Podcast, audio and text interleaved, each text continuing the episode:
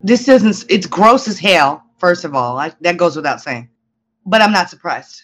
When you when you see the voter turnout for people who have done far less disgusting things, but equally as disturbing. Right. I'm not surprised. I mean, I mean, look, and we'll we'll get to that fella down in Georgia here shortly. But look how many people turned out for him on the November election and the uh, yeah. the um runoff just earlier this week. Yeah. There's no shortage of people who. There's no don't give a shortage of people. They don't give a shit. They're They- fine with depravity uh, of any level. They're they are strictly only voting for the letter behind the name.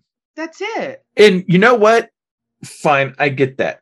If you can't, if you're a Republican and you can't vote for a Democrat, there's no law that says you have to vote on every single thing on a ballot. Correct. You could have left that blank and just not voted for either one. You could have stayed your ass at home and not bothered. Yes, but at the very least, just don't click that guy's box. Like, well, you know, he's jerking off the kids, but at least he's not a Democrat. And I'm glad you said.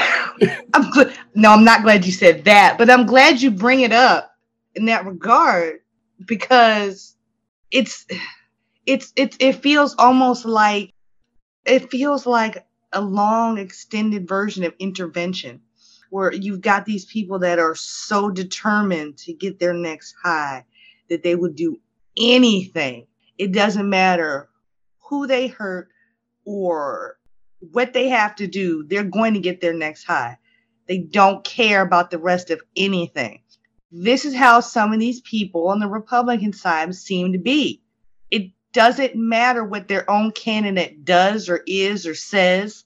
The fact that they're Republican is all they need, and they're determined to put that guy or woman in the office. They're determined.